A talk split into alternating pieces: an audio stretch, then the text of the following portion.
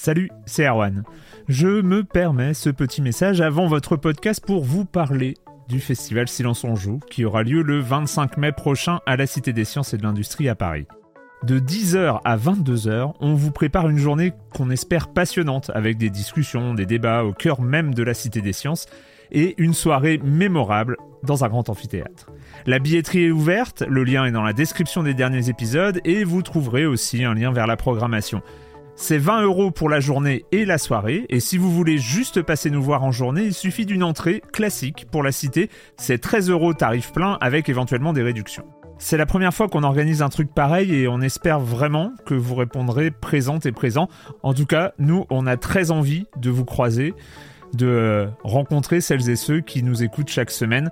Rendez-vous donc le 25 mai et je vous laisse avec votre épisode de Silence en joue ou de la bande-annonce ou de Gâchette gauche ou de Dans la boucle. Enfin bref, bonne écoute. I'm Sandra, and I'm just the professional your small business was looking for. But you didn't hire me because you didn't use LinkedIn jobs. LinkedIn has professionals you can't find anywhere else, including those who aren't actively looking for a new job but might be open to the perfect role, like me. In a given month, over 70% of LinkedIn users don't visit other leading job sites. So if you're not looking on LinkedIn, you'll miss out on great candidates like Sandra. Start hiring professionals like a professional. Post your free job on linkedin.com/achieve slash achieve today. Silence en joue, Erwan Cario, bonjour.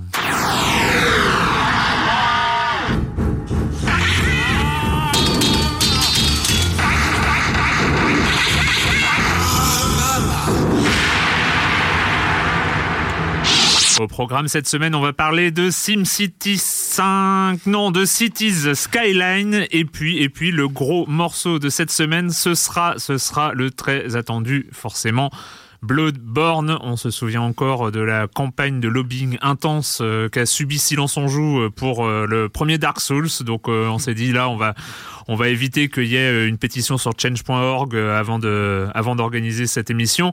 Et euh, et puis voilà, on va beaucoup beaucoup parler de Bloodborne et avec avec mes trois de mes chroniqueurs favoris, Yann, François, de plein de choses. hein. On va commencer trois couleurs. Allez, on le va gros dire. morceau de la semaine. On- ouais. Euh, Bonjour, Erwan. Bonjour, euh, bonjour Yann. Euh, oui, trois couleurs et le podcast ZQSD et puis et puis plein d'autres. Euh, Kevin Bitterlin du JV et du podcast ZQSD aussi. Bonjour. Bonjour Kevin. Et Franz Durub de Libération. Euh, voilà, j'ai dit chroniqueur favori, oui, parce que tu l'es maintenant. hein, c'est c'est que la deuxième fois, mais oui, mais mais oui, mais tu vois, c'est ici ici c'est accueillant, c'est euh, bonne ambiance, euh, voilà. Euh, on commence avec toi, euh, Yann, avec des des rumeurs euh, insistantes, euh, plus que ça même. Euh, Oui, en mais- fait, ça avait, ça avait commencé comme une rumeur, c'est ça? Exactement, à la dernière GDC, des rumeurs qui sont un peu porteuses d'espoir pour euh, Crytek, donc euh, studio euh, fondé en, en Allemagne, il me semble, à, la base est à Francfort, euh, dans Mm. les années, à la fin des années 90, qui s'est fait connaître avec euh, des licences comme euh, bah, le premier Far Cry, Crysis bien sûr, et Rise, de, de- une exclusivité de la One, qui est aussi connu pour son ses moteurs techniques, hein, qui a Surtout deux son pointes. moteur, ouais ouais, ouais. le, le Cry Engine 3 maintenant, mais qui subissait, on va dire, ces derniers mois de d'importantes pertes. Bah, déjà parce que les, on va dire que le succès des derniers jeux était tout relatif et très lié à leur qualité, médiocre, on va dire. Et euh, en plus, dans les cartons, ils avaient euh, deux projets de free-to-play un peu obscurs, un MOBA qui s'appelait Arena of Fate et euh, euh, un TPS en coop survival horror qui s'appelait Horror Hunt, pardon, Horrors of the Gilded Age. Voilà, des- ça n'allait pas terrible pour eux. Ils avaient annoncé des licenciements dans leur studio aux États-Unis, qui était l'ancien Vigil Games, donc Darksiders. Euh, carrément la fermeture de Crytek UK, donc c'était un Free Radical qu'ils avaient racheté, qui était à l'origine de Time Splitters et de Haze. Donc Kevin à mes côtés pourra vous dire le plus grand bien, n'est-ce pas? Il préfère se taire. Euh, mais là, bon, donc ça n'allait pas terrible. Et à la dernière GDC, euh, le patron a laissé entendre que une lueur d'espoir pouvait apparaître avec un investisseur secret qui pourrait mettre un gros chèque dans leur technologie, donc le CryEngine 3.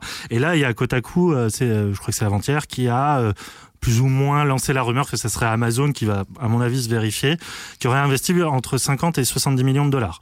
Euh, donc dans la technologie. Et quand on sait euh, vu les progrès d'Amazon dernièrement, qui est en train un peu euh, en mode euh, rouleau compresseur conquérir à la fois le milieu de la série, le milieu du jeu vidéo, puisqu'ils ont, en plus de lancer un studio interne, ils ont racheté Double Helix, le studio de um, Killer Instinct l'année dernière. Ils viennent d'annoncer un projet de console à 100 dollars qui tournerait en Android et sous streaming. Ils ont racheté Twitch l'année dernière, plateforme de streaming qui, je pense, va leur permettre de de faire passer leur propre jeu et tout ça.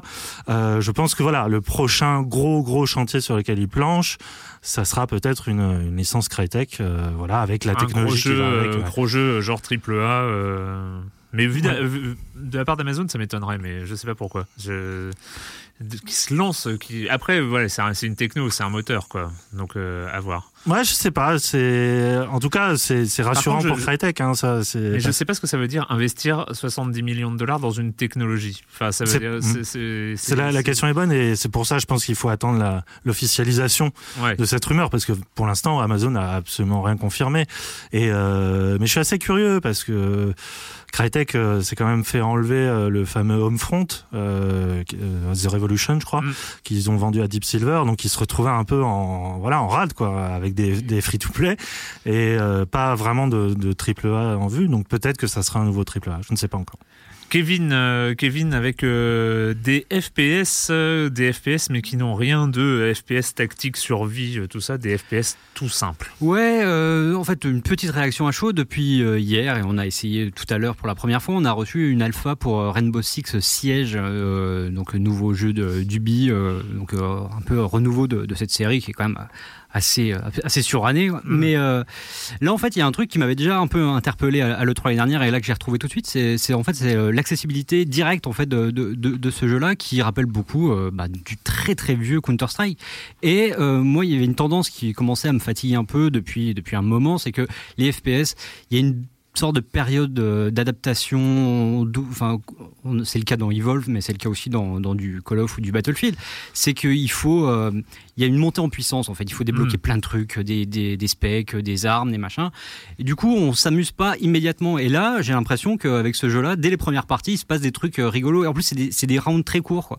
C'est du 5 contre 5. Il y a une petite phase de, de warm-up où tu, euh, tu peux aller espionner ce qui se passe dans la, dans la maison où, euh, où il y a les otages, etc. Et après, ça se fout sur la gueule. Et c'est très très intense. Et en même temps, c'est bah, je sais pas, c'est l'impression que moi, qui suis pas fan, voilà, ce, côté un peu violence, tout ça, euh, là je trouve euh, qu'il y a un côté très arcade en fait, et, euh, et j'espère que la tendance va se confirmer parce que là, d'ici deux semaines, il y a la bêta, je crois, qui arrive, de, qui arrive sur Steam de Killing Floor 2, qui était une sorte de Left 4 Dead, mais plus orienté, pareil, round, vague d'ennemis. Et euh, sur les vidéos qu'on voit de, de ce jeu-là, ça a l'air vraiment très très fun. Ça ressemble presque à House of the Dead en termes de, de hmm. direction artistique. Et voilà, donc cette espèce de petite mini nouvelle vague de, de FPS euh, plus accessible, plus arcade, euh, moi je, l'accueille volontiers.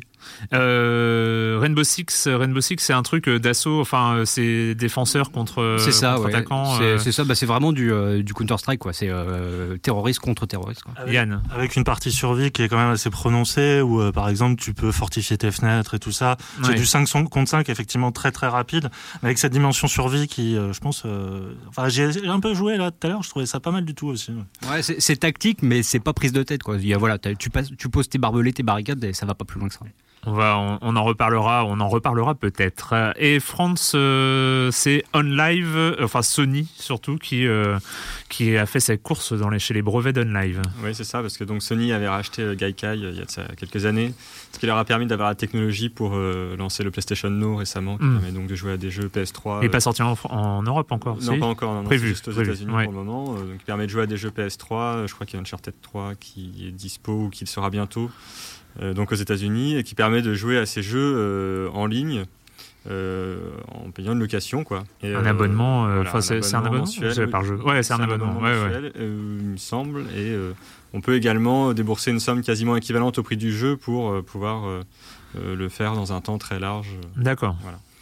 Et donc du coup, j'imagine qu'il devait manquer à Sony des éléments de technologie qui leur permettaient de remplir toutes leurs ambitions, puisque donc on a appris euh, il y a quelques jours que OnLive, qui est donc une société un peu fondatrice du cloud gaming, euh, a été rachetée par Sony pour être dans la foulée dilapidée, euh, de sorte que Sony ne garde que les brevets de la société, qui sont les brevets qui. Et c'est, euh, ça ressemble en tout cas de très loin à de la protection, euh, la protection de droit surtout. En fait, je pense qu'ils n'ont pas dû racheter très très cher par rapport au risque qu'ils encouraient euh, en cas d'attaque, parce que ce que tu me disais avant l'émission, c'est qu'ils ont, il y a surtout un brevet en fait. C'est ça. Alors, visiblement, il y a un brevet que possédait OnLive sur lequel ils comptaient s'appuyer pour attaquer Gaikai. Hmm. qui appartient à Sony. Et donc, effectivement, ça permet comme ça de court-circuiter la menace. Je rappelle que le cloud gaming, c'est de la merde, mais ça, c'est complètement subjectif, mais euh, c'est pas grave.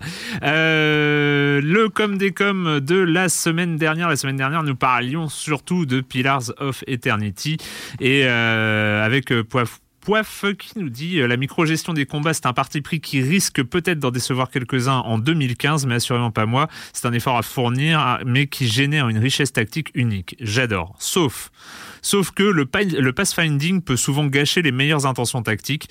Alors là, je fais un aparté, je confirme sur Pillars of Eternity, le pathfinding est un très très gros problème euh, quand on demande à tel attaquant d'attaquer tel autre mais qui sait pas contourner le mec qui est devant pour aller attaquer son ennemi, c'est quand même un gros souci en, en, termes, de, en termes de, de, tactique. Et deux, ça peut devenir lassant à chaque fois de devoir micro-gérer le moindre combat, même contre des adversaires plus faibles, faute d'une intelligence artificielle autonome satisfaisante qui n'utilise pas ses talents spéciaux par exemple. Et ça aussi c'est vrai que euh, ce, devoir euh, repasser en micro-tactique à chaque fois qu'il y a un micro-squelette qui apparaît, c'est un peu, un peu relou. Euh, le défaut du jeu, d'abord, enfin, c'est surtout son scénario. Je suis un des seuls à m'en plaindre, mais moi, je ne comprends rien à cette trame. Ces âmes perdues, ces enfants maudits, on découvre des éléments narratifs qui constituent l'histoire au fur et à mesure, mais comme on est complètement perdu au début, on n'est aucunement impliqué dans la quête. Finalement, je m'en fous de révéler la trame principale. Si je joue, c'est uniquement pour faire progresser mes persos, mais à un certain moment, ce n'est plus suffisant pour continuer à prendre du plaisir. L'ennui n'est pas loin faute d'une histoire qui m'intéresse, je commence à zigouiller des villages entiers juste parce que je le vaux bien. Mauvais signe, m'étonnerait que j'aille jusqu'au bout. il tempère quand même, euh, sinon c'est un très bon jeu. voilà. voilà. Moi, alors bizarrement, bizarrement, j'en avais parlé euh, la, semaine dernière, mais euh, l'histoire de Pillars a tendance à m'intéresser de plus en plus en fait au fur et à mesure que ça avance. Yann? Alors moi, j'avoue, j'ai fait qu'une heure, mais je suis, je suis assez d'accord sur ce qu'il dit, sur le côté un peu codex massif, genre Bible, à ingérer dès le début qui, qui, qui, est un peu le problème de certains RPG, notamment occidentaux. Euh, euh, mais effectivement, tu sens, tu sens un travail d'écriture et tout ça. C'est juste l'exposition qui est un petit peu. Euh, qui, qui, est plus qu'étouffe chrétien quoi c'est ouais, mais ah, mais c'est parce que l'expérience c'est comme ça c'est tu dois t'y adonner tellement et ne rien faire d'autre à côté je pense que ça fait partie d'un tout quoi mais c'est ça mais moi j'ai vraiment l'impression que enfin je crois que c'est ce qu'on a dit la, semaine dernière mais il y, y, y a, un côté euh, ce que tu dis exclusif dans, Pillars of Eternity, mais qui rappelle aussi euh, cette époque-là de la fin des années 90 où euh, bah, on pouvait en avoir qu'un jeu à un moment donné, à un moment T, on avait un jeu et puis on y jouait à celui-là et puis on allait au bout et puis, euh, enfin voilà, les Baldur's Gate et tout ça. Et c'est vrai qu'aujourd'hui, en 2015, avoir dans chaque bibliothèque quatre livres qui avec cinq pages de texte à lire que tu ne lis pas forcément parce que t'as voilà t'as pas que ça à faire. Rien que les dialogues rien que les trucs euh, rien que lire les histoires des âmes euh, des, des gens que tu approches ça prend déjà une éternité. Enfin, c'est un jeu textuel et c'est vrai que c'est assez euh, c'est assez étonnant. Même si moi je, je, suis très très séduit par ce par ce Pillars. Enfin Moons 17 qui voulait réagir oui parce que alors, dans les news d'intro nous avons eu une petite charge un peu violente contre Star Citizen parce que voilà c'est toute, toute cette, cette récolte de fond. Euh, en ce moment, je crois qu'il y a des vaisseaux à vendre à euh, 250 bah, dollars euh, pour, pour le futur jeu Star Citizen. Le mec, il en a quand même vendu 9000, 9000 vaisseaux à 250 dollars, ce qui fait 2 millions et des bananes de dollars en plus. Enfin, c'est là où tu te dis, le Kickstarter de, de Pillars of Eternity, c'est quand même une ridicule. Quoi. Les mecs, ils ont levé 4 millions, l'autre, ils vendent, ils vendent 9000 vaisseaux à 250 dollars et, et c'est reparti. alors, voilà, c'est la, charge de Clément euh, et de Corentin la, semaine dernière était un petit peu violente. et il y a eu plein de défenseurs dans les, dans, dans, les commentaires de Silence on Joue, des gens qui disent franchement vous êtes, vous êtes méchants, on l'attend et tout ça. Et dont Moons17 qui dit je ne serai pas aussi sévère que les intervenants, même si je déplore une tendance au foutage de gueule par l'abus d'un système participatif, voire de précommande. les fonds levés sont amplement suffisants pour sortir un résultat à condition que le projet soit mené dans les règles de l'art et pas se payer sur la bête. Si on regarde de près euh, la façon dont le projet est mené, on peut voir qu'il s'agit d'une méthode dite agile, comme peut l'être Scrum, à savoir un, travail simultané sur plusieurs parties du projet, sortant un résultat partiel stable entre chaque run. Euh, là, c'est de l'informatique hein, pour le coup. Euh, cette méthode a le défaut de ne pas donner de visibilité quant à la date de finition du produit. Encore faut-il s'entendre sur ce que veut dire fini dans une industrie où les bugs sont légion et où on rattrape la finition à coup de DLC payant. Euh, voilà, enfin, il dit que a priori c'est quand même pas si ridicule que ça le fait de sortir des petits modules comme ils sont en train de le faire. Vous avez déjà joué au module de Star, de Non, pas du tout. Eh ben, c'est pas grave, on en reparlera d'ici 10 ou 15 ans quand ce sera sorti. Euh, c'est le moment de commencer à construire des villes.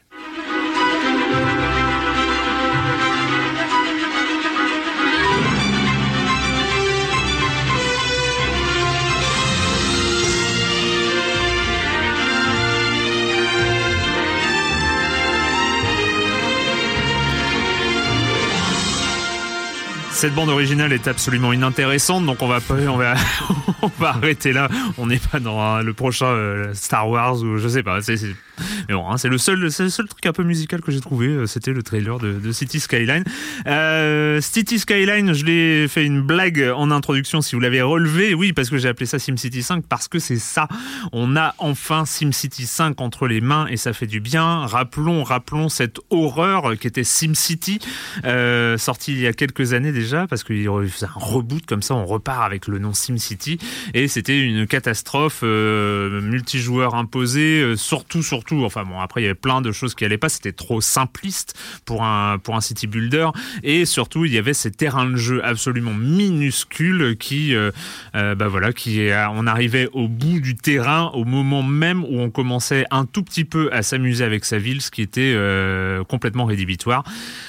Et voilà, il y a eu entre autres, euh, entre temps, il y a eu des Cities XL, Cities XXL, euh, bon, qui sont pas forcément honteux, mais bon, voilà, qui ont pas ce brio euh, absolument, enfin, qui, séduit dans, dans un SimCity. Moi, je sais pas, ce City Skyline, je ne l'ai pas vu venu. Toi, Yann, est-ce que tu avais suivi un petit peu? Pas du tout. Non, voilà, c'est, c'est arrivé d'un coup, c'est tombé, on, on s'y attendait pas, et d'un coup, on a SimCity 5. Ouais, ouais, comme tu dis, euh, enfin, ça fait déjà deux ans en fait que SimCity est, est sorti, et t'as l'impression que euh, depuis, tu, tu, tu T'avais presque le sentiment qu'un genre était mort mm. et qu'en même temps il y avait un boulevard qui soulevait. Alors, en plus, Maxis a été fermé il y a quelques il y a quelques semaines, euh, donc euh, effectivement, Focus a essayé de reprendre le flambeau. XXL était assez sympathique, mm. mais c'était plus une version euh, à peine améliorée du, déjà du XL. Et c'est vrai que City Skyline, donc euh, ce studio finlandais, donc euh, Colossal Order, qui avait, qui s'était fait la main un peu sur le genre avec Cities in Motion, mais qui était avant tout dédié, voilà, un et deux dédié au transport en commun. Et là, qui se lance vraiment dans le genre.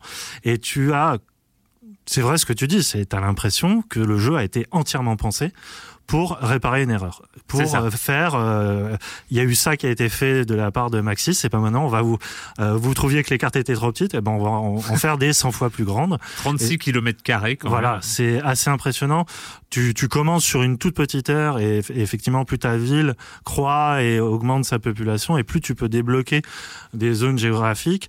Sachant qu'elles sont débloquables très facilement, hein. c'est pas du tout une contrainte, ça coûte, ça coûte le, le prix d'une ligne de métro. Enfin voilà, c'est on, débloque très vite à l'envie en fait les, zones aux alentours. Bah d'ailleurs, tu mets le doigt sur euh, je pense un point important du jeu et que certains considèrent comme son point faible, c'est que le jeu est globalement assez facile. Hmm. C'est-à-dire que à la fois c'est un jeu qui reprend complètement tous les toutes les bases du city builder, c'est-à-dire que il y a, y, a, y, a, y a, même pas de, de, tutoriel. Enfin, il est intégré mm. directement. Tu commences une partie, il te dit bon bah ça, ça, ça.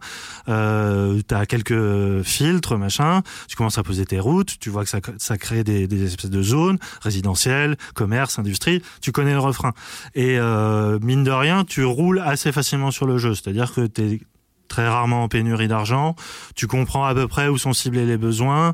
Euh, de la ville champignon un peu un peu naissante, t'arrives très vite au gratte-ciel et tout ça.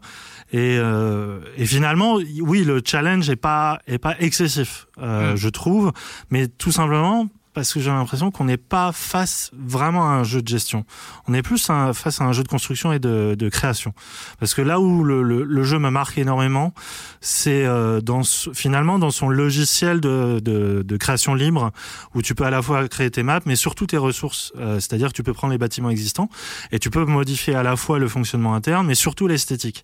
Et c'est là où le jeu, je pense, explose littéralement, et on l'a vu dans les semaines suivant sa sortie, c'est que l'outil de mode et de partage est directement intégré, hmm. intégré dans le jeu à partir de Steam.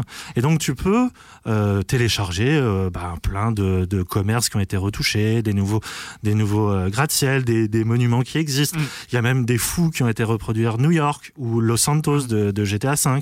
Et d'ailleurs, c'est, c'est, je sais pas, vous pouvez y aller. Hein, c'est, ça prend 5 secondes à télécharger et euh, c'est assez hallucinant. Et ça, ça prouve finalement la, la capacité de jeu à à ne pas poser de limite à mmh. l'imagination de ces joueurs.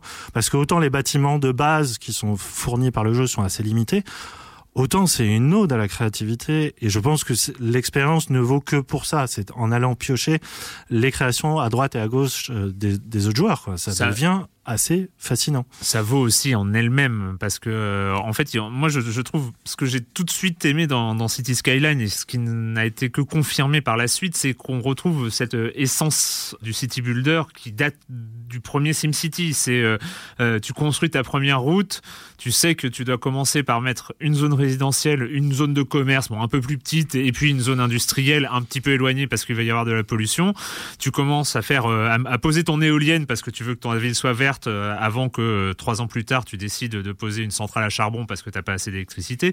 Euh, et puis tu, tu, tu retrouves comme ça tous les éléments.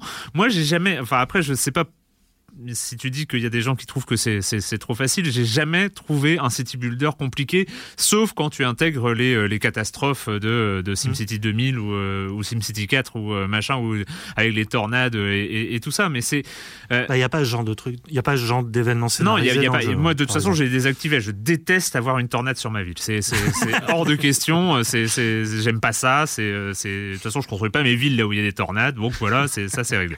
Mais euh, ce, qui, ce qui est intéressant, c'est euh, d'une et que je trouve que qui, qui marche dans, dans City Skyline, c'est d'avoir euh, sa ville idéale confronté à, euh, à son envie irrépressible d'expansion. Mmh. C'est-à-dire que tu as, tu as ton modèle de, de, ville idéale et puis bah, tu sens quand même que si tu rajoutes des habitants, il va y avoir des habitants en plus, tu auras plus d'argent, donc tu vas pouvoir acheter des choses. Et puis ce serait quand même pas mal d'avoir une université pour avoir les gens plus éduqués. Euh, et puis ce serait pas mal de d'avoir assez d'argent pour acheter ce barrage qui te fait bien envie. Et puis, euh, et puis euh, ah oui, euh, étendre la ville au truc à côté, c'est pas mal aussi. Il y a ces éoliennes fluviales qui, sont hyper classe. Donc ce serait et donc tu as, besoin, tu as envie d'argent pour investir, donc tu, te retrouves à être dans une logique de croissance. En fait, c'est ça, c'est tu retrouves complètement, euh, c'est moins American Life hein, que les, SimCity par ailleurs, hein, je, trouve, mais, euh, euh mais, mais tu retrouves t'es constamment dans, dans cette euh, dans, dans, dans, cet antagonisme intérieur d'avoir ton modèle de ville idéal où euh, bah, les gens sont éduqués où euh, t'es plutôt dans la nouvelle technologie que dans le charbon que euh, t'es es... et puis et puis voilà t'as as besoin d'expansion cette sorte de croissance qui t'impose de, de, quand même acheter trois centrales à charbon de faire du retraitement de déchets hyper polluants de tout ça. Et et, et, tu gères ça enfin tu, tu gères tes équipes moi j'ai jamais trouvé les city builders enfin techniquement entre guillemets euh, difficile, mais euh, c'est voilà, c'est juste que euh, tu, tu, tu étends ta ville et surtout tu contrôles tout et c'est ça qui est magique dans City Skyline. Et il y a d'ailleurs une très très belle idée là pour le coup qui est complètement nouvelle, c'est il y a un système qu'ils ont créé de quartier ouais. où, euh, où tu euh, à partir d'un instrument très simple tu, tu peins une zone et tu à partir de cette zone là tu peux décréter plein de, de politiques internes à cette zone là mmh. alors c'est soit des aides à l'éducation soit c'est euh, interdiction de trafic chargé pour euh, les zones agricoles et, et mine de rien finalement euh, c'est ça devient extrêmement facile de de, faire une, sorte de moyen de sélection sociale sur euh, enfin un quartier gentrifié, un quartier un peu plus populaire. Un, et ça, c'est hyper bien, hyper mm. bien intégré au jeu, j'avoue. Parce que quand je parle de, de, challenge et tout ça, je parlais, je pensais surtout à, un jeu qui s'appelle Tropico en fait, qui lui vraiment intègre des objectifs scénarisés et surtout une dimension politique très très forte ou, euh, qui amène presque une dimension morale hein, dans, dans, dans, le choix de politique d'une ville. Alors que là, c'est pas du tout ça. Vraiment, on est dans une logique de, de construction, de création et tout ça complètement apolitique au possible. Mm. Effectivement, on a même plus ce côté American Way of Life puisque c'est développé par des Européens. Et euh, le seul truc qui moi me gêne un peu, c'est euh, que je trouve dommage, c'est il n'y a pas d'interconnexion entre tes, les villes que tu peux créer. Il y a pas, enfin, c'est là où le, le fantasme du dernier SimCity a pas du tout été mené au bout, mais le fantasme à la base était bien, c'est-à-dire de pouvoir créer des, des, des plusieurs entités interconnectées et pourquoi pas un mode multijoueur avec d'autres joueurs.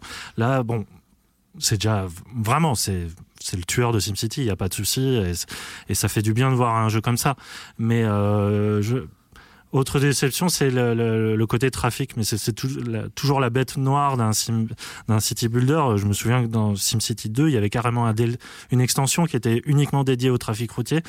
Et là, ils en font une espèce de truc un peu organique, machin et tout ça, qui, qui est assez joli à regarder, mais alors qui a vraiment des problèmes de, de, de logique interne, je trouve. Des fois, euh, des fois, ça les bugs du jeu sont là pour moi. Moi, je, je, juste un conseil travaillez beaucoup votre sortie d'autoroute. Ah oui. Ça, il faut beaucoup la travailler parce que c'est là où on commence sa ville. Il y, a, il y a un peu comme dans le SimCity 5 d'ailleurs, il y a déjà des grandes routes euh, tracées au milieu de la carte et on commence sa ville au moment, au niveau d'une sortie d'autoroute qu'il faut connecter à, à sa future ville. Travaillez bien. Moi, j'ai mis un carrefour à cet endroit-là il y a un bouchon jusqu'à l'autoroute. enfin, il faut, c'est, horrible, quoi. Enfin, et alors après, pour revenir dessus, c'est une catastrophe. Euh, moi, je, quand même un, un, détail sur l'interface que je trouve euh, et qui est, qui est quand même un élément hyper important dans un city builder, c'est euh, comment est-ce que tu manipules la ville. C'est un vrai plaisir. Moi, c'est la première fois que j'arrive à faire des routes, euh, des routes élevées, enfin des, des, ponts et des choses comme ça d'une manière super simple. Mais les city builder, j'ai jamais vraiment réussi. Ça me faisait toujours peur de commencer à faire des routes à plusieurs étages. Là, c'est d'une simplicité enfantine, ça, marche tout seul, euh, c'est très bien fait. Et l'importance, mais ça c'est euh, aussi le côté Citizen Motion hein, de, Colossal Order, euh, l'importance réelle des transports en commun. C'est moi ça avait toujours été mes déceptions, que ce soit dans SimCity 2000 ou 3000 ou SimCity 4. oui, tu faisais des lignes de bus, tu faisais des, des lignes de métro, du train et tout ça, mais tu n'avais jamais l'impression d'avoir un impact réel sur sur ta population, sur et, et là T'as vraiment un truc où tu définis tes arrêts de bus, tu définis euh, euh, les arrêts de métro, comment ça se passe et, tout ça. Et je trouve que ça marche plutôt pas mal. Enfin, en tout cas, c'est euh, on a vraiment l'impression d'avoir un impact sur sur la marche de la, de ville en fait. Voilà pour le reste.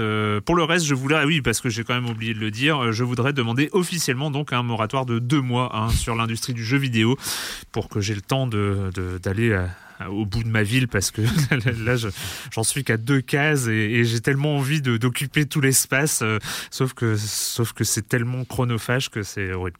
Euh, voilà City Skyline a, je sais même pas si c'est en boîte euh, si si c'est en boîte si si c'est Coche Media hein, il me semble qui a repris le en France en tout cas la distribution en boîte ouais. et eh ben en boîte et à télécharger évidemment sur Steam donc allez maintenant parlons de choses plus graves plus plus plus violentes plus difficiles difficile aussi. Euh, parlons de la mort et, euh, et de ce qui s'ensuit euh, avec Bloodborne.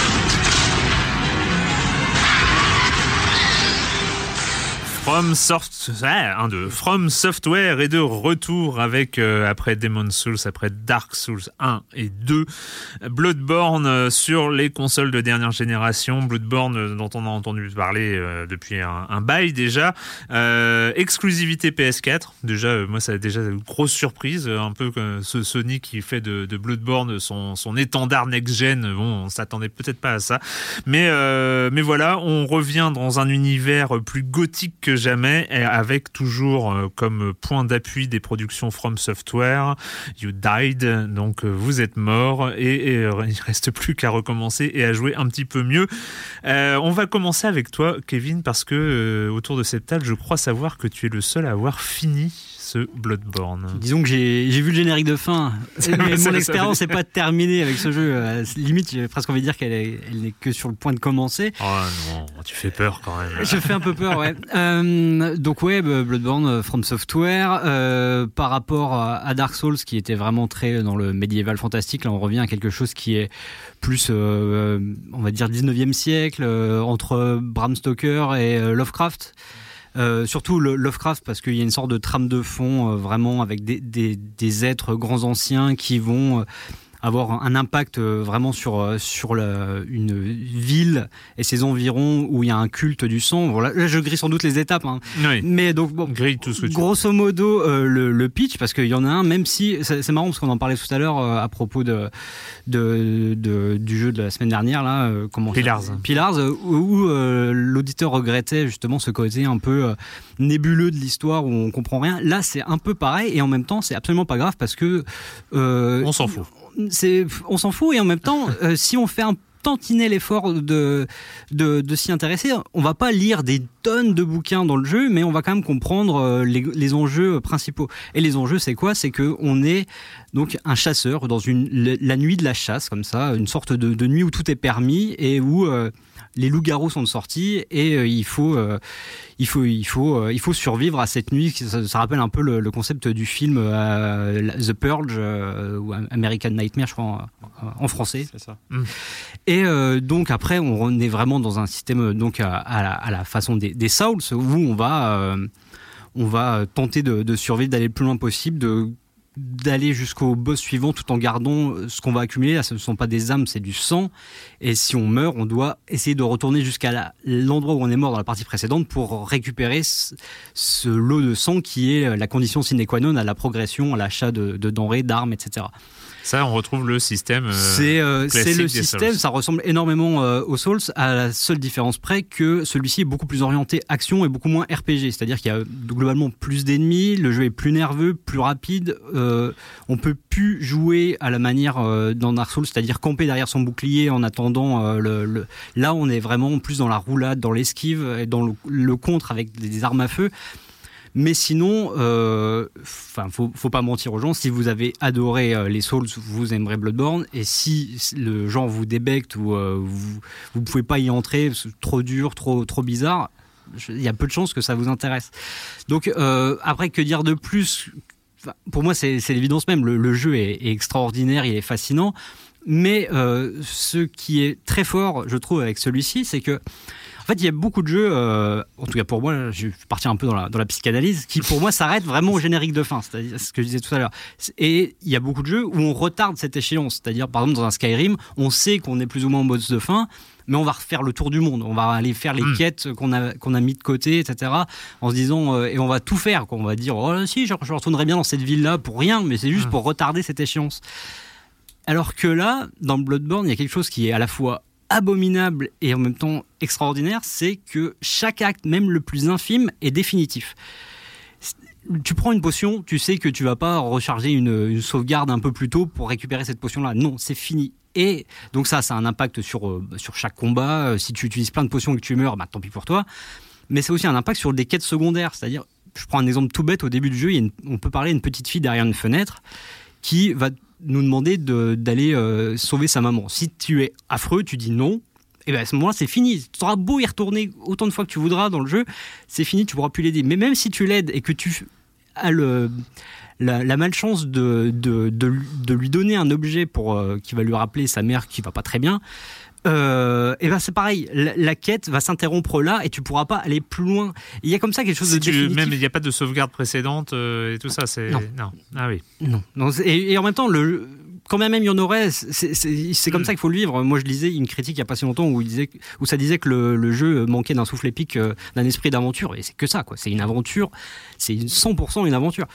Et, euh, et c'est pour ça que le, jeu donne toujours envie de le, refaire parce que le moindre petit acte que tu as raté, tu as, moi c'est presque un besoin. J'ai envie de refaire le jeu parce que j'ai raté un petit truc ici et, c'est là où le, le scénario le background est, si extraordinaire. C'est que dans un autre jeu, tu dirais bon, c'est une quête, je vais la regarder sur YouTube. Là, non, je sais pas, j'ai un besoin viscéral de, tout, d'avoir tout vu dans le jeu. Et à la fin, je sais que j'ai raté l'ultime boss et ça m'a rendu malade. Tu as- comment ça, tu as raté il Non, mais il faut pas, pas spoiler. je sais mais- pas un spoil, il fallait juste utiliser un objet que j'avais en ma possession. Je j'ai pas eu la présence d'esprit de le faire. Du coup, j'ai raté un boss à la toute fin et du coup, bah voilà, il faut que j'y retourne, il faut que je me retape tout le jeu là. C'est obligatoire.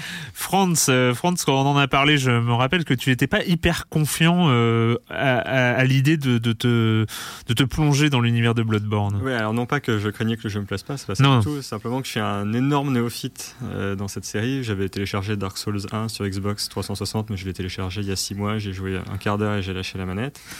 Et non pas que ça me plaisait pas, mais juste euh, ça m'a assez vite découragé, et voilà. Et je me disais, je vais attendre Bloodborne et puis euh, je verrai bien. Ouais. Et, euh, Et donc, tu as bien vu. C'est vrai, que les- vrai que les premières heures sont quand même. Enfin, ouais, moi je parle en tant que néophyte, pour le coup, les premières heures sont euh, extrêmement compliquées. Euh, le jeu ne, ne fait absolument rien pour nous aider à comprendre exactement comment il fonctionne. J'avoue que j'étais obligé de regarder des tutoriels sur internet pour comprendre exactement euh, comment m'y prendre. Je ne voyais pas comment me battre, je ne voyais pas. euh, euh, comment progresser, comment gagner des niveaux, par où, par, où commencer, comment m'y prendre. Et donc c'est vrai que de cette façon, voilà, c'est un jeu qui est très très dur avec le joueur en quelque sorte au début, mais c'est vrai que c'est évidemment la compensation qu'on attend du jeu et ça il l'apporte aussi. C'est un jeu qui est extrêmement satisfaisant quand euh, enfin, toutes les petites actions qu'on réalise dans ce jeu sont une énorme satisfaction. Moi je crois que ça fait longtemps. Enfin, c'est- c'est pas souvent que ça m'est arrivé d'être aussi satisfait devant un jeu rien qu'en euh, tuant un bête ennemi que je croise quoi. Hmm. Et c'est vrai, comme disait Kevin à l'instant, c'est vrai qu'après, c'est un jeu qui pousse effectivement. Alors, moi, je trouve ce que je trouve intéressant dedans, c'est que c'est un peu un pari permanent pour le. euh, pour le enfin, un choix permanent à faire pour le joueur, puisqu'on explore le jeu, donc il est toujours dur. Donc, on, on, on nettoie une zone de ses ennemis, donc c'est très bien, on est très content, on a gagné des points. Et après, on se dit, là, il y a un petit chemin qui commence à droite, qui bifurque. On se dit, je vais peut-être aller voir, mais si je vais voir sur quoi je vais tomber, et euh, est-ce que je vais voir et je risque de perdre tous mes points mais j'ai quand même très envie de savoir ce qu'il y a derrière. Ou est-ce que je retourne au campement, je sauvegarde mes points, je m'en sers pour faire du niveau, du machin, et après je retraverse toute la zone, je rebats tous les ennemis que j'avais déjà battus pour aller voir la fameuse zone en question. C'est le poker, quoi. Voilà, c'est le coup de poker permanent. Et c'est vrai que du coup, c'est c'est toujours c'est beaucoup de beaucoup de choix à faire comme ça qui sont assez douloureux et qui sont. euh, Alors après, effectivement, c'est vrai que quand on bat un boss, on est tellement heureux. Enfin, moi, j'ai. Il y a, il y a- il y a j'étais le sentiment de sentiment de, de satisfaction d'un Ouais, défi ouais. réussi. Mais de toute façon, il y a, y tout le jeu vidéo qui, a été fondé là-dessus, hein, les obstacles et la manière de les franchir. Mais, mais ce que tu dis est intéressant, c'est-à-dire que euh, il y, a, il y a ce, ce premier euh, abord de Bloodborne et qui était déjà le, le cas dans les Dark Souls, c'est- que le From Software, c'est pas tes copains, quoi. Non. Enfin, euh, c'est pas ta mère. Et, euh, et il faut, euh, il faut déjà, euh, faut déjà faire cet effort. Mais est-ce que c'est raisonnable euh, en 2015 d'obliger les joueurs à voir des tutoriels YouTube pour euh, apprendre à, à s'en sortir Après, Yann. on est, on est peut-être pas obligé. Hein. Le, bah, le truc, c'est euh, ce que je trouve, ce que je trouve fascinant avec Bloodborne, euh, surtout quand on a fait tout ce avant, euh, c'est c'est que pendant une heure, tu n'arrêtes pas de comparer Bloodborne aux Souls. Hmm. Puis finalement, euh, il y a quelque chose qui se passe. Euh, T'arrêtes pas de le comparer parce que effectivement, au début, tu dis, moi, je suis pas, je suis pas trop d'accord pour le coup parce que je trouve que le jeu t'explique au contraire euh, par le, le- le biais de messagers, l'espèce de, Ouais. de petits squelettes qui sortent de terre pour te Ils, donner les le messages. système de combat, mais ils expliquent pas très bien le système de progression, quoi. Ah non, ah oui, alors là d'accord. Oui, la progression effectivement est, est- est presque instinctive. C'est-à-dire que euh, tu dois tester par toi-même, souvent par l'échec. Ça effectivement, ça c'est une philosophie de From Software depuis le début. Mais euh, non, moi c'était plutôt le sentiment inverse. C'est-à-dire les premières heures de jeu, je, je me disais, mais ça fait une heure, je suis pas mort. Qu'est-ce qui c'est pas normal. Euh, effectivement, tu as le, le sentiment d'une plus grande facilité d'approche. Euh, ne serait-ce que parce que quand tu perds de l'énergie en te faisant taper, si tu tapes assez vite l'ennemi, tu peux la regagner. Le nombre de potions est non seulement plus grande, euh, mais en plus, celles que tu as en, euh, en supplément sont directement envoyées une espèce de, de coffre à ta planque, euh, voilà. Euh, et effectivement, les mouvements du personnage, enfin, ne sont plus rigides. Tu n'es plus victime de cette espèce de bug de déplacement. Enfin, s'il y en a encore un peu, mais t'es plus euh, à insulter le jeu parce que t'étais trop près d'un précipice et à cause du level design qui est un peu bancal, euh, ben t'es tombé par erreur. Vraiment. Et c'est là où je trouve que Bloodborne change complètement euh, finalement des Souls et euh, marque un nouveau cap dans euh, l'histoire de From Software. C'est-à-dire que, euh, comme dit Kevin, on est plus dans une version action, mais surtout on est dans ce qui est fait l'essence même pour moi de, des Souls, c'est que c'est un jeu de danse. Tu parlais d'Outline Miami euh, 2 comme un jeu de danse, et je trouve que c'est vraiment ça, Bloodborne, c'est-à-dire que tu es dans une danse macabre constante. Et souvent une danse, c'est une histoire d'intention avec ton partenaire. C'est que tu dois deviner l'intention de ton partenaire. Et, vrai, et dans Bloodborne, c'est ça. C'est-à-dire que tu es dans la lecture d'attitude d'un ennemi. Et il y a plein de gens qui se confrontent violemment au jeu en disant mais je comprends pas, euh, mon, mon perso il a une build de 40 et je bloque au deuxième boss parce que euh, mais je l'ai j'ai levé les à fond, euh, voilà, j'ai plein d'expérience. Ouais mais non, on n'est pas dans FF, on n'est pas dans un Xenoblade, je suis en train de faire Xenoblade en parallèle et c'est intéressant de comparer, c'est-à-dire que tu auras beau avoir des stats hyper fortes, si tu sais pas lire l'attitude d'un ennemi en face, tu te mettras toujours au tu te feras toujours mettre au tapis. C'est-à-dire repérer finalement les patterns euh, C'est des, ça. des ennemis. C'est du euh, behavi- behaviorisme un peu, j'ai envie de dire, euh, Bloodborne quoi. C'est euh, c'est vraiment t'apprends à lire un jeu. T'a- T'apprends à lire une mécanique, t'apprends à lire une pattern. Et euh, ça, c'est la, la première grande force pour tout fan des Souls, c'est cette évolution-là. Et en plus, enfin vraiment, c'est- c'est c'est- c'est dommage pour les autres jeux, mais c'est vraiment le, pour moi, le Bloodborne éclipse tout sur son passage. Vraiment, le jeu de 2015, c'est sûr que c'est celui-là pour moi. Parce que, co- euh, comme a dit Kevin, ça réveille tellement le sentiment d'aventure. Ça faisait tellement longtemps que je partageais pas euh, ce que je vivais, et notamment avec Kevin, que je remercie tellement, qui m'a vraiment, c'est au, euh, au jour le jour, par texto, il m'apprend tellement maître de choses. Jedi. euh, C'est ça, c'est le maître sp- spirituel. Mais depuis combien de temps j'avais pas vécu ça? Depuis les Zelda peut-être. Tu vois, ce, ce sentiment de découverte, de, de micro-détails, et puis tout d'un coup qui ouvre sur une zone que t'aurais pas du tout découvert euh, parce qu'elles sont pas obligatoires dans le scénario, qui sont et en même temps qui révèlent tellement de subtilité sur sur la, créativité des- du jeu, ce- ces décors en plus. euh, et, vraiment, c'est là où tu te rends compte que, que, le jeu est fabuleux, c'est son univers. C'est-à-dire que autant les Souls, Dark Souls et tout ça, on était dans une imagerie de purgatoire. Tu étais dans une sorte d'âme damnée, dans une terre des damnés, qui était en cherche de son humanité. Voilà, tu dans un monde de l'oubli. Ouais. Alors que Bloodborne, c'est pas ça. Je trouve qu'il y a ce côté culte du sang, ce côté, euh, voilà, vraiment chasse aux sorcières, euh, relecture des mythes européens par des Japonais, et qui a jamais été poussé aussi loin. Euh, finalement, trouve euh, quelque chose de complètement organique dans le rendu. C'est-à-dire que la ville, j'ai jamais senti une ville aussi euh, de manière aussi biologique. C'est-à-dire que chaque texture de reflet, de la ville transpire, la ville respire devant toi. Il y a tout un côté euh, texture des poils, des, des monstres et tout ça, de vraiment de, de quelque chose de, vi- de vivant quoi. Et c'est bizarre assez exceptionnel là-dessus. pour, le- pour le coup, pour le, pour le design, euh, ce, ce côté euh, très euh, dark, euh, gothique, euh, quelque chose. Enfin, c'est moi ça avait. Moi, dans, dans les vidéos que j'ai vues, alors je précise, si, si- si les auditeurs n'avaient pas compris, que je suis le seul autour de cette table à ne pas y avoir joué, mais euh, ça me fait pas envie. Enfin, euh, le, le gothique, euh, le gothique dark, euh, un peu macabre, tout ça. Enfin, c'est fatigant quand même. Enfin, Alors, moi, je demande pas des designs à, à la, enfin, des designs colorés et, et chatoyants à chaque fois, mais enfin, quand même, on est encore dans cette euh, dans cette chromie là de euh, rouge, brun, noir euh, qui qui peut fatiguer un petit peu. Alors effectivement, c'est balisé.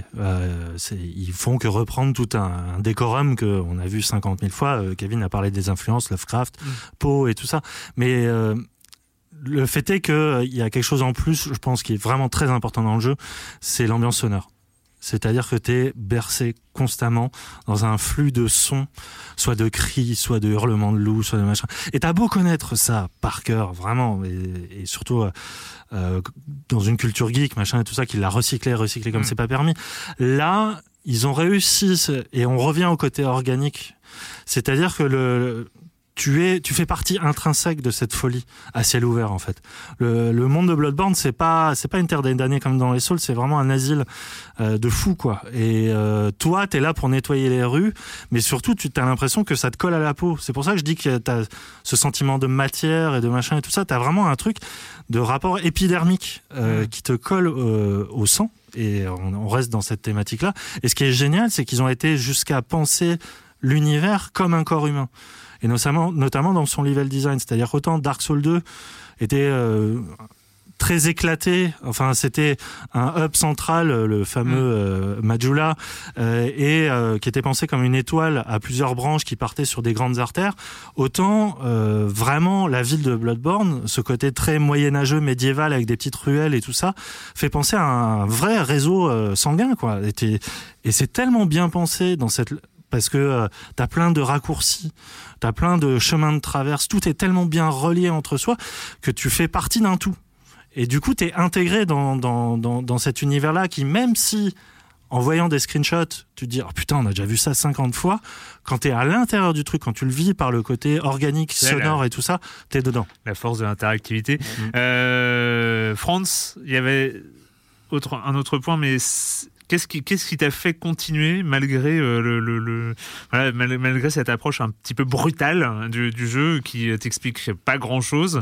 Ouais. qu'est-ce qui t'a poussé à continuer? Qu'est-ce qui te pousse encore euh, Bah, il y avait de la satisfaction dont je parlais tout à l'heure, mais il y a aussi ce qui me permet de rebondir sur ce, sur ce que tu viens de dire, Yann. euh, C'est le, euh, c'est-à-dire qu'effectivement tout ce que tu viens de dire sur le level design, la ville, etc., et le fait qu'il y ait des raccourcis, etc. Moi, ce que j'ai découvert au fur et à mesure, parce que moi au début le jeu m'a provoqué chez moi euh, pas, pas une dépression, mais je veux dire, euh, moi je suis vraiment pas, moi je suis, c'est vrai que je suis pas adepte de ces univers-là non plus à la base. Moi, je suis très Nintendo, coloré, etc. Donc euh, c'est vrai que je suis, moi quand on plonge dans un univers comme ça, je suis quand même plutôt mal à l'aise. euh, j'ai assez vite envie d'en sortir. Et là, en fait, euh, euh, ce que je trouve intéressant dans le fait qu'on meurt tout le temps, alors je crois qu'il faut quand même qu'on signale à un moment que les temps de chargement sont impossiblement trop longs. Et que ça, c'est quand même un vrai. Et ça, ça a contribué aussi dans les premières heures à me décourager parce que quand chaque mort. Je lisais l'autre jour un article qui disait que la mort n'était pas punitive dans, dans Bloodborne. Moi, je trouve qu'elle est punitive. Euh, C'est affiché en rouge, vous êtes mort, euh, vous êtes nul. Et voilà, 30 secondes de temps de chargement pour pouvoir recommencer. Moi, je trouve ça punitif. Enfin, bon. Moi, les temps de chargement la- sur ce genre de choses, je trouve ça ab- incroyablement important. En fait, c'est c'est un, un gros problème quand même. Après, euh, From Software euh, apparemment travaille dessus, machin. Et euh, surtout, euh, il faut quand même leur reconnaître aussi que ce temps de chargement-là est dédié euh, au chargement du, du monde, qui la- est un peu monde, pensé d'un seul ouais, bloc. C'est-à-dire qu'entre les zones, il y a quasiment Non, aucun temps de ça, ça chargement. s'appelle euh, de, de la technique aussi, hein. Euh, Kevin. Euh, oui, ça fait partie. euh, en fait, oui, tout le monde est chargé en fait à, ch- à chaque chargement. C'est pour ça que des fois, tu te promènes dans, dans le jeu et d'un coup, tu vois un, un gain d'âme ou de, de sang parce que peut-être qu'à l'autre bout du monde, il y a un monstre qui est tombé dans un ravin et qui t'a rapporté un peu de points. Mais, euh, mais c'est c'est marrant. Alors, je sais pas, ça, ça fait peut-être partie, partie du côté un, un peu maso, mais pour moi, le temps de chargement, c'est la punition aussi d'être mort. Pour moi, ça en fait partie et euh, et, et je sais pas, moi, je, je vois pas ça comme euh, quelque chose de, négatif parce que c'est euh, comme tu disais Yann tout à l'heure, il y a des fois, on- certaines morts encore même dans Dark Souls 2 où tu pouvais accuser quelque chose, un, événement, un, événement aléatoire, un, ravin, un bug de collision. Là, j'ai jamais eu l'impression de pas mourir euh, par autre chose que par ma propre nullité quoi. C'est c'est ça. On, on parlait tout à l'heure de de de, de lever les euh, et on perdait quand même. Eh ben euh, oui, c'est ça parce que tu, si tu ne t'y prends pas bien, si tu ne prends pas ces quelques morts nécessaires peut-être à chaque boss où tu vas presque être dans l'analyse, tu vas être, en fait, c'est comme si tu envoyais un clone de toi en éclaireur et où tu vas te faire euh, laminer, mais tu es mort, mais tu as retenu une information. Tu sais que, par exemple, après sa roulade, tel boss, il va t'envoyer un coup de fusil, ou après telle roulade, si toi tu lui mets un coup de fusil, tu vas pouvoir le déséquilibrer et lui Ouais. faire une Donc non, pour moi, il y a aucune mort est vaine, à part si effectivement euh, depuis le spawn tu tombes dans le vide. Bon là, t'as as, l'air con, mais c'est tout. Non. euh, c'est de l'empirisme permanent. C'est que chaque mort, chaque petit run te permet de d'emmagasiner un petit un petit savoir, Mhm. ne serait-ce que, enfin, il peut être rikiki, mais ça va te servir un moment, quoi. France, tu voulais parler de la ville Oui, justement, bah, ça me permet de Oui, finir mon pardon. idée parce que c'est ça, c'est- désolé. c'est c'est l'apprentissage permanent. Et du coup, voilà, moi, ce que j'ai découvert aussi dans ce jeu, euh, donc, dont l'ambiance me déplaisait, enfin, ne m'attirait pas au départ, c'est qu'à force de mourir et de parcourir perpétuellement les mêmes endroits, et finir par les connecter aussi. Moi, ça m'a fait vraiment la sensation que je sens quand j'ai déménagé dans une ville et qu'au bout de quelques Mm. semaines, j'arrive au coin d'une rue et je dis tiens oui cette rue elle croise cette rue là. Mm. Et tout d'un coup, j'ai vraiment l'impression effectivement, je me dis ça y est, ça commence à être ma ville, je la connais quoi. Et c'est vrai que du coup, à force de réapparaître au même endroit, de devoir toujours reparcourir le même chemin pour aller là où je suis mort ou pour découvrir autre chose, c'est vrai qu'au final, on, on se ressent. Alors, par exemple, il y a un endroit où on apparaît, euh, voilà, il y a deux, deux géants avec des pavés euh, qui sont euh, tout, de suite à, tout de suite à gauche quand on descend, etc. La première fois que j'ai vu ces bons hommes-là, je me suis dit, qu'est-ce que c'est que ce bordel? Je vais jamais y arriver, je suis mort contre eux, etc. Et après, au bout de, au bout de deux heures, je passe à côté d'eux, je les, je les dégage tous les deux en, Mm. en 10 secondes et puis c'est réglé. Et du coup, j'ai vraiment l'impression, presque pas d'être chez moi, mais je veux dire. c'est vrai que du coup, le jeu crée, c'est ce que tu décrivais tout à l'heure, Yann, du coup, c'est cette sensation d'appartenir au monde et finalement d'y avoir, d'y- gagner ta place, quoi. Tu, vois, tu gagnes ta place dedans. Donc, euh, t'as et- gagné le droit de. voilà, t'as gagné le droit de vivre de là et de, euh, et d'être, toi-même devenu une menace pour les autres. Et euh, voilà, bon, c'est au prix de gros efforts et de, de sueur, mais euh, c'est très satisfaisant. Et c'est vrai que du coup, c'est pour ça que je continue à jouer. Eh ben on revient, on revient à Bloodborne euh, tout de suite après, après bien sûr, après Monsieur Fall de TrickTrack.net et TrickTrack.tv et sa chronique jeux de société. Bonjour Monsieur Fall. Bonjour mon cher Erwan, cette semaine je vous propose d'endosser le costume d'un sorcier qui va tenter de lancer des sorts grâce à Abracadaqua, un jeu signé Gary illustré par Marie Cardois. C'est un jeu pour 2 à 5 joueurs à partir de 7 ans pour des parties d'une trentaine de minutes et c'est édité en français par Monster Game. Je dis bien vous allez tenter car vous êtes dans la position d'un sorcier qui ne connaît pas les sorts en sa possession. C'est un jeu à la fois de déduction et un stop ou encore. Je vous explique un petit peu comment cela fonctionne. Vous êtes assis à votre place et vous avez cinq sorts devant vous. Sauf que vous ne les voyez pas, ce sont vos adversaires qui vont les voir. Vous, vous avez le dos de petites pièces en plastique assez joliment décorées. Bien sûr, vos adversaires sont exactement dans la même situation que vous. En gros, à votre tour, vous avez des paramètres, vous avez une analyse potentielle et possible, puisque vous voyez tous les sorts de vos adversaires. Il y en a un certain nombre cachés au centre de la table, puisque au fur et à mesure de la partie, on va piocher des sorts pour remplacer ceux que vous avez pu lancer. Donc vous allez avoir une espèce de, de- de déduction à faire, puisque chaque sort est numéroté, 1, 2, 3, 4, 5, 6, 7. Ils sont présents en un certain nombre limité. Le 1 est présent en un seul exemplaire, le 2 en deux exemplaires, le 3 en trois exemplaires, etc. Donc en analysant ce qu'il y a devant vos adversaires, ce qui a déjà été lancé, vous allez pouvoir en attirer une, déduction, une, analyse et tenter de lancer votre sort. Donc à votre tour, vous lancez un sort, vous dites boule de feu, le numéro 2 par exemple. À ce moment-là, les autres vont vérifier si vous avez bien une boule de feu en votre possession. Si c'est le cas, vous appliquez le sort de la boule de feu. Les sorts sont divers et variés, vous allez récupérer des points de vie, en faire perdre à vos adversaires, etc., etc. Si le sort n'est pas présent, vous perdez un point de vie. Si le sort est présent, vous avez le droit d'en lancer un autre, en tout cas de tenter d'en lancer un autre en prenant le risque bien sûr euh, de, de ne pas l'avoir devant vous et de perdre à nouveau un point de vie. C'est là le côté stop ou encore où vous pouvez décider de vous arrêter, de donner la main à un adversaire et ainsi de suite jusqu'à ce qu'un autre un joueur ait perdu tous ses points de vie. À ce moment-là, on regarde qui a marqué le plus de points, je vous passe les détails. En tout cas, Abracadaqua est un jeu extrêmement facile, agréable, très prenant. Il fait travailler vos ménages, de la déduction, du plaisir à lancer des sorts une fois que vous les avez et qui détruisent un peu vos adversaires, de la gestion puisque vous allez tenter de lancer des sorts plus ou moins costauds, récupérer des points de vie, puisque, enfin bref, il y a une petite analyse à faire. C'est extrêmement agréable, ça fonctionne très très bien, c'est joliment illustré. C'est un jeu qui coûte à peu près 30 euros, c'est un peu cher, mais quand même le matériel est de bonne qualité, de bons pions en plastique. Ça fonctionne, c'est très plaisant, c'est Abracadaqua, un jeu signé Gary illustré par Marie C'est pour 2 à 5 joueurs à partir de 7 ans pour des parties de 30 minutes chez Monster Game. Et moi, mon cher Erwan, je vous dis à la semaine prochaine. À la semaine prochaine, Monsieur Fall de TrickTrack.net et TrickTrack.tv où vous pouvez voir les jeux en vidéo. Euh, Monsieur Fall et ses amis jouer aux jeux qu'il chronique ici et à plein d'autres jeux aussi, bien sûr. Euh, site incontournable, je le dis à chaque fois. Euh, on continue, on continue avec l'univers chatoyant et coloré de Bloodborne.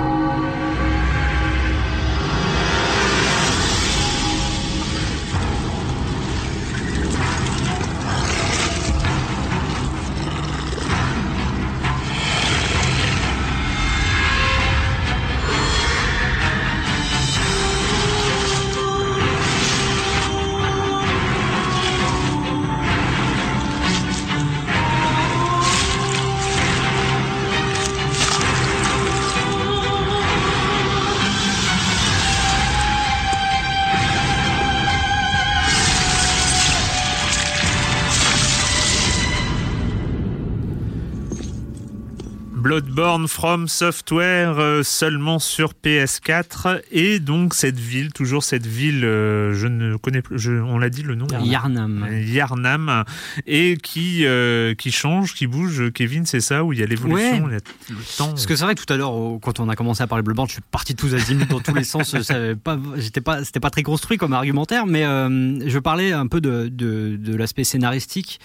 euh, qui effectivement dans, dans Dark Souls 1 et 2 est présent mais moi j'étais un peu passé à côté. C'est vrai que bon je, rencontrais les, personnages euh, j'essayais de démêler un peu mais euh, ça me passionnait pas. Alors que là c'est passionnant parce que en fait dans la ville on repère à des lanternes euh, quand il y a une lanterne allumée devant une maison c'est qu'on peut parler à ses occupants. Et donc on y va et souvent la plupart du temps ils nous envoient bouler en disant démerdez-vous vous êtes tout seul la nuit de la chasse c'est bien fait pour vous euh, on veut pas vous parler sauf que un truc que je, je m'en étais pas rendu compte c'est qu'à chaque fois qu'on bat un boss dans le jeu le, temps avance un peu, la, nuit progresse et euh, on le repère à la lune qui, change un peu et même à d'autres euh, à d'autres éléments visuels, surtout vers la vers la fin du jeu où il commence à y avoir des énormes présences dans la ville. Et, euh, et à chaque fois qu'on bat un boss, donc qu'on avance dans le temps, les personnages peuvent avoir une autre répartie et et à terme, tous ces personnages-là, on peut, on peut leur filer un coup de main. Et ça, c'est quelque chose qui pareil, qui, te prend aux tripes, c'est que tu peux très très facilement passer à côté de quelqu'un et te rendre compte euh, que, que cette personne-là, cette âme-là, elle est perdue parce que à, à un moment, elle va devenir folle, ou tu vas repasser dans chez elle, et tu vas voir les, fenêtres euh, exploser ou du sang par terre. Et quand bien même tu arrives à les aider, tu peux aussi faire l'erreur d'envoyer de, de d'aider quelqu'un qui est le pire psychopathe de la terre et qui va peut-être faire du mal aux autres personnes que tu as aidées. Donc c'est pour ça que quand je parlais tout à l'heure de, de côté définitif dans le jeu qui, euh, qui, vraiment te peut faire te faire mal au bide et au cœur, c'est euh, que euh, voilà, tu peux une toute petite erreur peut vraiment influencer le, coup, le, le cours de ta partie et, euh, et c'est aussi pour ça que j'ai envie de le refaire en fait. Yann, Définitif et en même temps, euh, c'est, euh, je trouve qu'ils ont hyper bien bossé l'aspect ouvert de la progression, c'est-à-dire que tu n'as pas une progression imposée. Il y a plusieurs moments où tu même, as même le choix d'aller affronter, enfin d'aller visiter deux zones qui sont euh, évidemment euh, symbolisées par deux boss de fin. Et euh, c'est vraiment bien parce que euh, ça- le côté frustrant, machin, de te faire envoyer au tapis, de, d'en avoir marre, de jeter l'éponge, qui était très fort euh, sur les Souls, parce qu'à un moment, euh, sur les Dark Souls, si tu pouvais pas battre un boss, bah, t'étais définitivement coincé. Là, non seulement tu as des zones secondaires qui euh, sont absolument pas, euh, option- qui sont complètement optionnelles, qui sont très très difficiles, mais Mm. peu importe. Et, mais, mais surtout, euh, tu, tu, tu as vraiment le choix d'aller euh, découvrir des nouvelles zones qui sont euh, qui s'ouvrent si tu bats certains boss et tout ça. Et euh, je trouve ça, je trouve ça vraiment bien la façon dont ils ont euh, un peu plus éclaté à la fois leur progression et du coup leur narration sans que ça devienne trop fouillis. Parce qu'effectivement la, la, la narration euh, par rapport à Pillars fait que euh, tu as très peu d'éléments devant euh, offerts au début. Euh, très peu d'éléments qui arrivent au compte-goutte, c'est toujours au compte-goutte et tout ça, et puis tout d'un coup, progressivement, tu commences à comprendre pourquoi t'es là, pourquoi cette ville est comme ça, pourquoi et et en même temps, il euh, y, a, y a rien d'imposé. Enfin, c'est tout. Et dans la narration environnementale, euh, là-dessus, qui, qui est très poussée, même qui est poussée à un degré, j'ai j'ai rarement vu ça ailleurs, et qui est même poussée dans les ennemis, c'est-à-dire dans le design même des ennemis, où tu comprends que ça, c'était un villageois et l'évolution bah, de, de, le côté décharné tout ça, folie furieuse, et effectivement ces petites lanternes qui représentent la, la, la, raison qui a un peu perduré dans la ville et les seuls moments, de, enfin plus ou moins on va dire, euh, toute proportion gardée, euh, qui sont les, les seuls moments de dialogue en fait euh, avec des PNJ. Euh, tout ça est tellement bien pensé comme un, bah, vraiment, je, je trouve qu'en termes d'écriture, de décorum et tout ça, et je, et je vais terminer là-dessus sur le côté tellement bien pensé du level design, je vais te citer, j'arrête pas aujourd'hui, mais dans ton bouquin, je me souviens que tu avais dit euh, à propos de Red Dead, quand tu regardes le, un panorama euh, en disant mais comment on en est arrivé là dans l'histoire mmh. du jeu vidéo, bah, j'ai ressenti ça moi dans Bloodborne sur certains panoramiques où tu arrives en haut de la ville et tu vois toutes les artères que tu as visitées et, effectivement tu les connectes euh, et tu dis ah ouais ça c'était ça j'ai vécu ça et ça ah oui d'accord cette partie là elle est reliée à celle-là et tu te dis que tout ça a été pensé en fait et que c'est pas toi juste qui l'a vécu de manière déconnectée que, que tout ça fait partie de l'œuvre d'un grand architecte complètement taré, mais au moins cohérent. Et c'est rien que pour ça, chapeau quoi. Enfin, From Software. euh, Moi, j'avais l'impression euh, sur la, série des, des, Souls euh, qu'on était, euh, était euh, très intéressante euh, par ailleurs, mais on, sait, j'ai cru comprendre qu'il y avait des scénarios dans les Dark Souls, mais euh, pour le coup, euh, pour le coup, j'étais pas vraiment dedans, et, je trouvais que les Dark Souls c'était des jeux de gameplay en fait, c'était euh, c'était vraiment des, des, des, des jeux de gameplay, des jeux où il fallait apprendre, enfin voilà, il fallait le skill que tu gagnais, c'était le ton skill de joueur, c'était pas vraiment le skill de ton personnage. À vous entendre, j'ai l'impression que peut-être que From Software ils sont passés à une étape supérieure, ils proposent plus que du gameplay où ils ont réussi à interpréter leur gameplay, à en faire quelque chose, à, finalement lui donner un corps euh, de de- d'univers, de, narration, de à pro ouais. Non? Ouais, bah, en en fait, euh, Yann parlait de, de narration environnementale et c'est ça, en fait. Et je pense qu'il y a que le jeu vidéo qui est capable de faire ça, de faire, de proposer une narration euh, très sélecte en fait, où euh, où chacun peut aller picorer les informations qu'il souhaite. Et euh, effectivement, on peut prendre un, pied pas possible devant un, Dark Souls ou devant Bloodborne et en retenir absolument rien en termes de, de, de narration ou d'écriture. Mais, euh, mais il suffit de faire un petit tour sur, sur des forums ou sur NeoGAF ou Reddit et tu commences, tu vois les gars qui commencent à faire des ramifications euh, de- d'histoire et tu te rends compte à quel point parce que moi j'avais euh, trouvé des, indices comme ça j'avais commencé à les compiler. Mais là je vois ce que, sur internet et c'est déjà déjà dingue. Et encore celui-là Bloodborne c'est qu'un jeu mais euh, tous les autres les Demon Souls et Dark Souls 1 et 2 sont connectés et il y a des histoires euh, qui se euh, retouchent comme ça machin donc euh, non je je pense pas qu'on puisse dire que que c'était un jeu de gameplay et que la narration ils ont découvert ça avec ce jeu.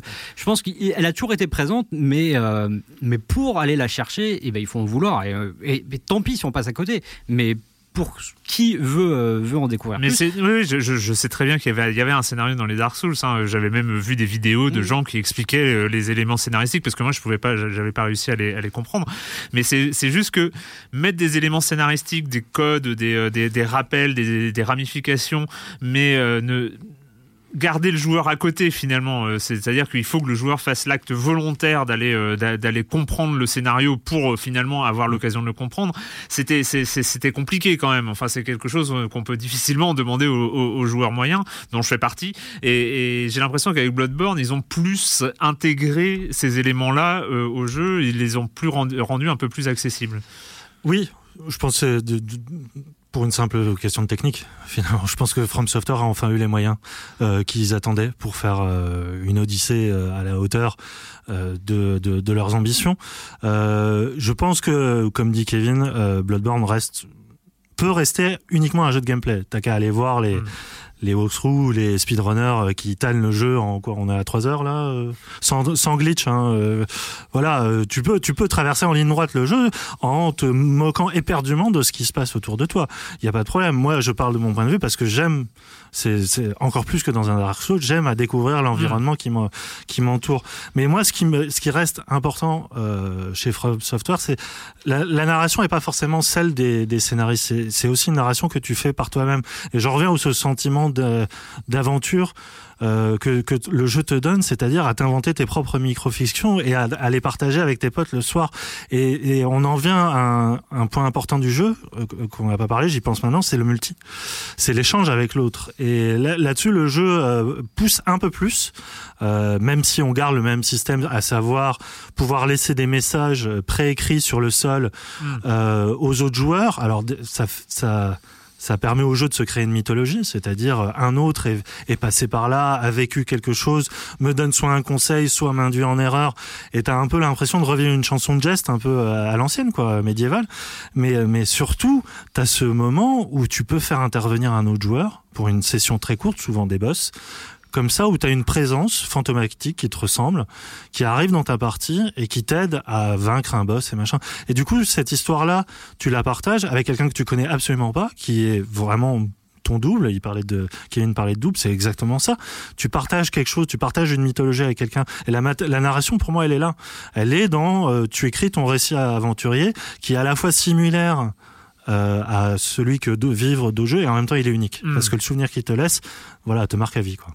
Franz, est-ce que tu, euh, en tant que néophyte, tu étais le plus néophyte euh, des, des- des trois euh, autour de cette table, est-ce que, est-ce que ces, ces, heures de, de- de contact, ça y est, tu as le, le bras dans l'engrenage et, et c'est parti et tu vas finir comme Kevin ici présent Bon, c'est. Vrai que c'est, non, c'est- je sais pas ce que ça va donner au final parce que je sais aussi que je suis toujours à la limite parfois de. C'est comme des jeux. C'est pour moi c'est comme des jeux. euh, C'est, c'est des jeux. C'est, pareil qu'avec un Silent Hill. Euh, Silent Hill j'adore mais c'est dur pour moi et je. Et voilà, c'est des jeux dans lesquels euh, je me plonge. Enfin, il faut que je me fasse violence pour m'y plonger quand même. Donc là, mon Bloodborne, je, l'aborde quand même de mieux en mieux. Je me fais de moins en moins violence pour y jouer. Donc euh, oui, il y a moyen. Après, je pense que ce qui me motiverait profondément, c'est comme ce qui m'a motivé pour euh, Hotline Miami euh, 1 et 2, qui étaient au départ aussi des jeux qui m'ont euh, un petit peu, voilà, que, que je trouvais très compliqués. Mais c'est vrai que c'est des jeux après qui, on a quand même un peu envie d'être le meilleur aussi. Hmm. On, a envie, on a envie à un moment. Parce que justement, tu parlais de la danse tout à l'heure. euh, voilà, et c'est vrai que quand je jouais à Bloodborne aussi, je pensais à ça. euh, Je pensais à Hotline Miami et je me disais, c'est vrai que c'est ça aussi. On engage des valses avec les ennemis. Alors, c'est pas le même genre de danse parce que Hotline Miami, c'est une danse très violente, euh, très brusque. euh, On y va et en fait, on s'en fout un peu de ce que fait l'ennemi ou à partir d'un certain moment en tout cas. Donc, c'est pas du tout la même façon d'aborder les choses, mais mais c'est vrai que du coup, c'est Bloodborne, c'est vrai que c'est un jeu qui. Tu, tu peux chercher la beauté du geste, quoi. Mm. Tu peux chercher euh, la, la maîtrise du mouvement, la maîtrise parfaite du timing, etc. Et donc, ça, c'est vrai que ça, moi, c'est le genre de truc qui me motive bien. Donc, je pense que c'est quelque chose qui, qui pourrait très bien me faire finir le jeu pour le coup. ouais. Eh ben on sera, on en, on en reparle quand, quand t'as quand t'as fini.